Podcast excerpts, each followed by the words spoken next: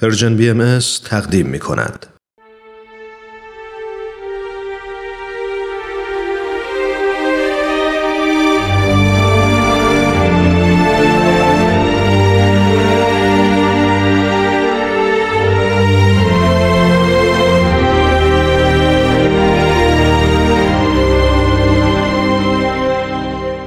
اکسیر بر اساس تاریخ نبیل زنندی و منابع تاریخی دیگر.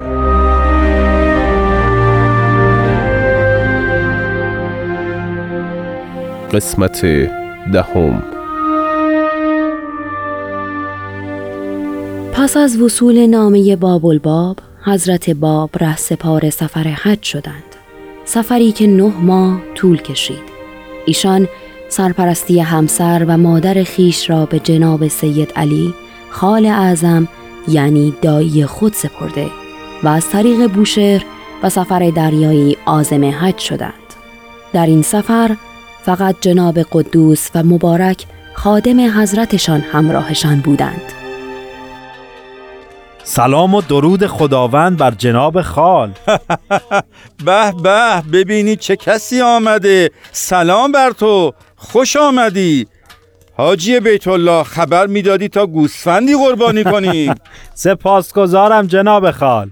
چه سعادتی شد که شما را دوباره می‌بینم. بسیار خوشحالم کردی. قدوس کی رسیدی؟ می‌گویم کار واجبی با شما دارم. پس خواهرزاده هم کجاست؟ اجازه می‌دهید داخل خدمتتان عرض کنم؟ حتما. بفرمایید. بنشین قدوس. جناب سید علی. حقیقت امر این است که خواهرزاده شما در بوشهر ماند و مرا به شیراز فرستاد و امانتی هم برای شما فرستاد که باید به دست شما میرساند چه امانتی؟ یعنی خواهرزادم همکنون در بوشهر است؟ باید مفصل درباره این موضوع با شما صحبت کنم اتفاق عظیمی رخ داده این رساله را که رساله خسائل سبع نام دارد خواهرزاده شما نگاشته و از من خواسته تا آن را به شما بدهم. قضیه چیست؟ چه اتفاقی؟ بیشتر برایم بگو. شما که بیشتر با روحیات ایشان آشنا هستید جناب خال آن بزرگوار را از کودکی می‌شناسید و به عظمت مقام و تقدیس روح ایشان آشنا هستید. قدوس چه شده؟ مرا نگران کردی. جای نگرانی نیست. می‌دانم که شما مردی روشن زمیر و درستکار هستید. اتفاقی که افتاده این است که همانا خواهرزاده شما به امر الهی حجت حق بر روی زمین هستند و موعود جمیع کتب آسمانی همان قائم موعودی که شیخ احمد احسایی و سید کازم رشتی خبر قرب ظهورش را فریاد می زدند. اکنون تعداد زیادی در ایران به پیامش لبیک گفته و قیام به خدمتش نمودند. این رساله که به افتخار شما نازل شده حاوی شروط اساسیه امر جدید است. لطفا مطالعه بفرمایید. تا اینکه ان الله به فیض سید علی حال اعظم به فکر فرو رفت و در یک آن تمام لحظات کودکی و نوجوانی سید علی محمد را از خاطر گذراند. در تمام این ایام همه بر بزرگمنشی و مناعت طبع سید علی محمد معترف بودند. از مادر و اهل بیت و فامیل گرفته تا همسایگان و اهالی محل.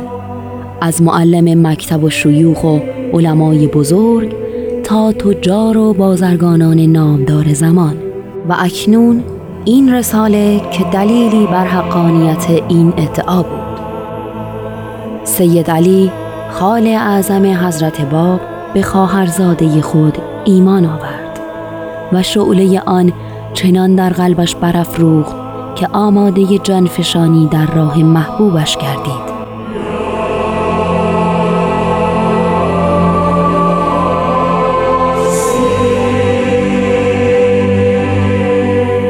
همان روز جناب خال اعظم قدوس را به منزل خود دعوت کرد.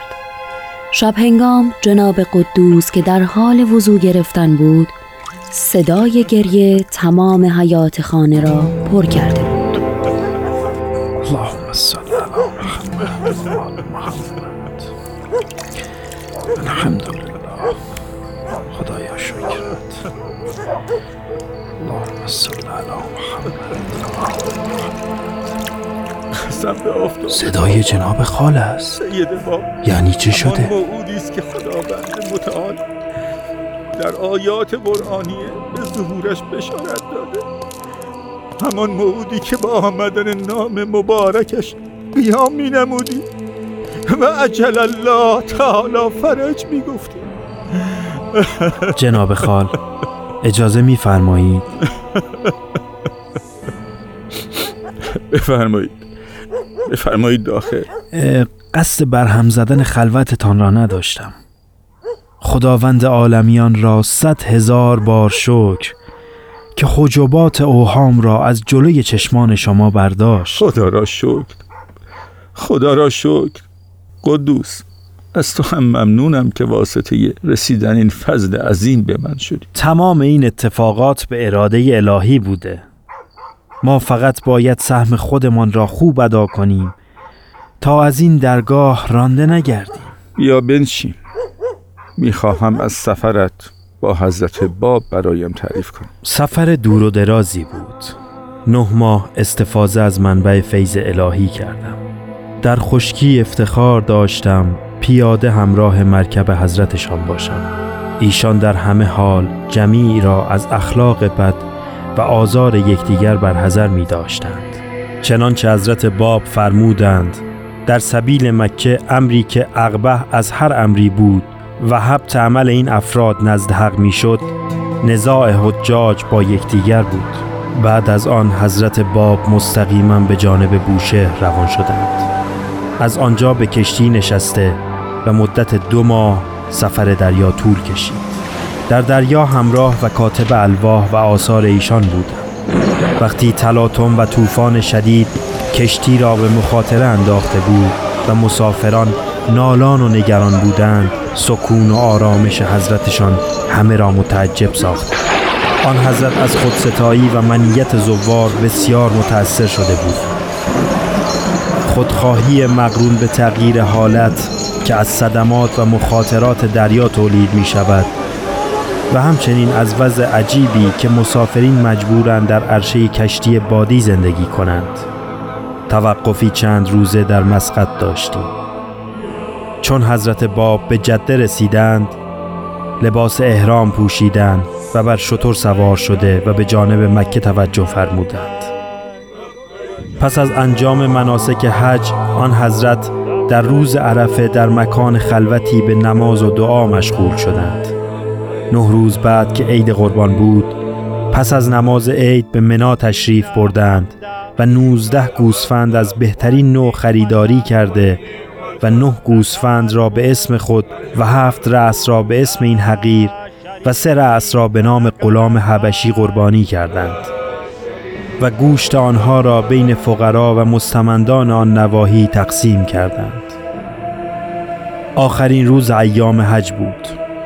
حضرت باب کنار حجر الاسود با میرزا محیط کرمانی روبرو شد و دست او را گرفته و فرمودند ای محیط تو خود را از رجال معروف شیخیه و عالم به حقایق تعالیم شیخ مرحوم میپنداری. اینک نگاه کن من و تو در محترمترین نقاط حاضر و در خانه خدا هستیم و در چنین مکان مقدسی انسان می تواند بین حق و باطل تمییز دهد. اینک تو را مخیر قرار می دهم که یا امر مرا از دل و جان بپذیری و یا آنکه علنا اعراض کنی و رد ادعای من نمایی. شق سالسی ندارد. اگر شق ثانی را اختیار می نمایی و اعراض را بر اقبال ترجیح می دهی دست تو را رها نمی کنم. تا علنا اعراض خود را از حق اعلان نمایی تا حصول سعادت و شقاوت متکی به برهان باشد.